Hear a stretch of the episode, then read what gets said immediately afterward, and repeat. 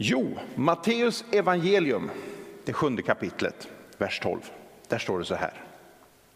Allt vad ni vill att människorna ska göra för er, det ska ni också göra för dem. Det är vad lagen och profeterna säger. Den gyllene regeln, jag tror att första gången jag mötte den gyllene regeln, det måste varit i förskolan. Jag misstänker att den var inplastad och hängde någonstans i lokalen. Och de som har varit med på den inplastade tiden, alltså när man plastade in saker och ting eller skrev saker och ting sådär, eh, har nog sett den där skylten uppsatt många gånger, särskilt i skolan. En variant av den, men oftast de här orden. Lärarna fanns där och präntade in den gyllene regeln. Och såg när det inte lyckades så bra och hjälpte till och påminna att nu får vi försöka igen. För problemet var ju också att det inte lyckades så bra alltid. Det kanske det gjorde för dig, men inte alltid för mig. Det, det börjar redan i sandlådan med mitt och ditt och sen fortsätter det de där leksakerna vi vet. En etisk regel skulle man kunna kalla det för. Jesus har uttalat den. En etisk tumregel, men den finns faktiskt i väldigt många religioner världen över. Eller en variant av den. Två fraser som binds samman som har någonting med medmänniskan att göra. Så skulle man kunna säga. Enda gången det inte riktigt stämmer så, så kommer vi till asatron. Eh, då, då, då handlar det egentligen inte om medmänniskan utan om ont och gott. Men en tumregel eh, som jag har haft en hel vecka på mig att grotta ner mig i och gjort, eh, gjort det också. Eh, alltså man skulle kunna säga så här. Den sammanfattar eh, med hur vi ska relatera till varandra. Hur vi som människor relaterar till en annan människa. Judendom, hinduism, buddhism, konfucianism och zoroastrism. Alltid svårt med de här många bokstäverna. Och delvis också islam eh, bär ju det här med sig. Någon typ av sånt här uttalande. Två fraser binds samman och talar om eh, moral eller etiskt liv. Eh, och de flesta av dem, de talar om vad du inte ska göra mot din medmänniska. Vad du ska avhålla dig ifrån, vad du ska låta bli att göra eh, mot din medmänniska. De allra flesta talar om en annan människa. Definierar inte det. Någon religion definierar det som din broder och så som jag har förstått att man förklarar inom den religionen så förklarar man det som att det är liksom din, din tros eh, eh, syster eller broder. Den som tillhör religionen så att säga, vad du gör emot den. Eh, när en kollega i Ekumeniakyrkan, Carl Johan Berglund, som dessutom har en släkting här i församlingen, eh, 2011 skrev en textutredning i en tidning som heter Tro och liv så gjorde han det över just den här texten, Markus kapitel 7, vers 12. Då berättar han om, eller då, då citerar han eh, en massa sådana här tillfällen när de här orden nämns. De här etiska tumreglerna. Bland annat säger det hur den judiska tumregeln kom till. Han skriver så här. De två stora auktoriteterna på Jesu tid var Rabbi Hillel och Shami som levde, tio, eh, som levde till 10 respektive 30, alltså år 10 och 30, då var då de dog. Talmud berättar om en hedning som en gång vände sig till Shami och ville konvertera till judisk tro på ett villkor. Att Shami skulle lära honom hela Torah medan han stod på ett ben. Shami drev iväg honom med en måttstock. Mannen gick vidare till Hillel som sa den som är dig, det som är dig själv förhatligt skall du inte göra mot din nästa. Detta är hela Torah. Det övriga är förklaringar. Gå och läs. Man skulle kunna tänka att det Jesus egentligen gör är bara att härma efter, att, att säga någonting som redan är sagt. Därför att det finns så mycket likheter.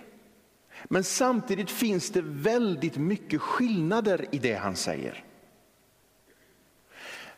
Nu gick Alva och Ronja iväg med Sam till söndagsskolan.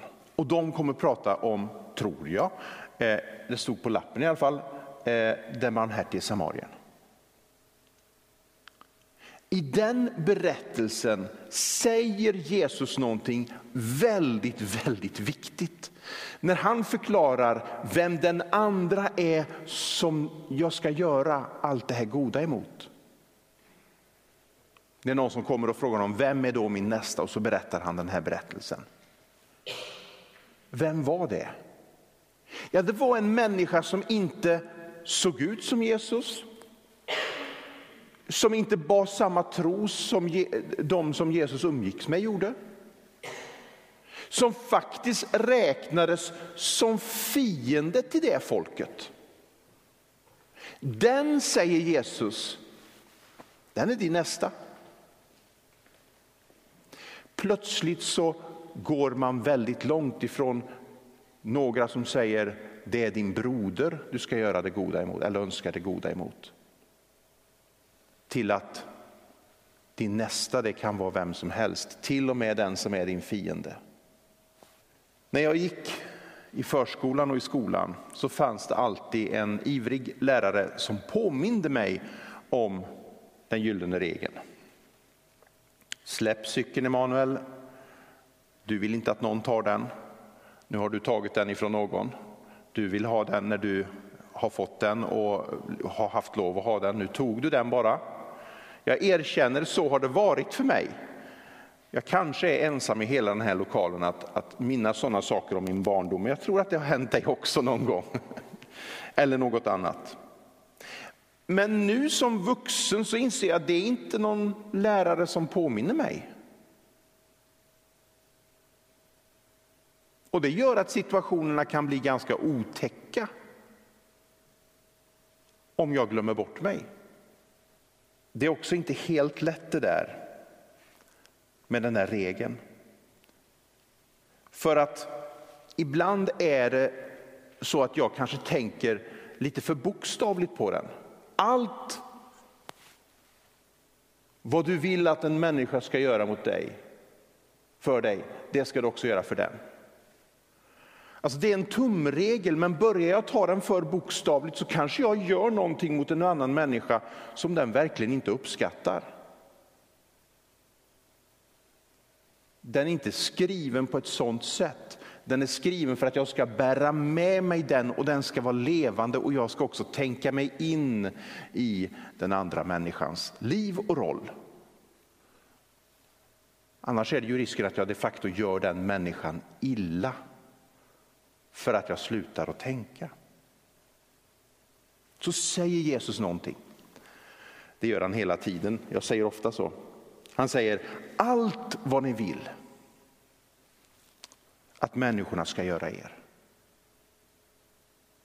Han säger inte gör inte någonting som du inte tycker om mot någon annan.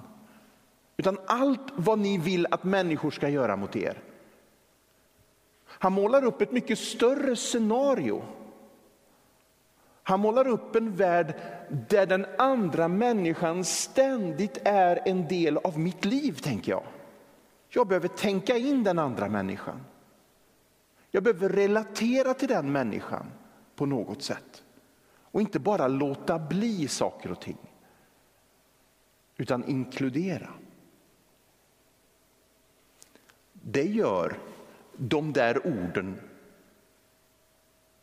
svåra. Tycker jag i alla fall. Därför att jag inser, jag inser att det finns så mycket i mitt liv som brottas emot det där. Jesus han gjorde det för oss som vi inte kunde göra för oss själva. Han tog vårt skuldbrev, han rev sönder det. Han tog det som var mänsklighetens, eh, konsekvensen av mänsklighetens synd på sig själv och dog för vår skull, på vår plats.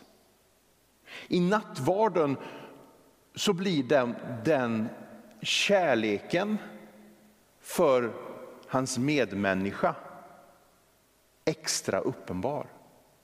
När vi säger Kristi kropp och Kristi blod för dig utgjutet.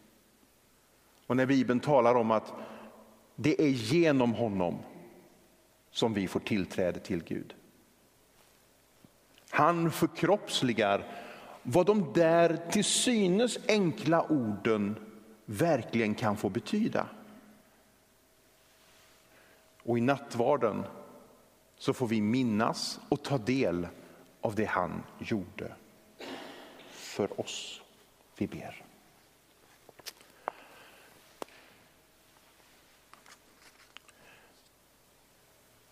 Herre, ibland kan våra ögon snudda vid en text och tänka, ja det var fint, nu går jag vidare.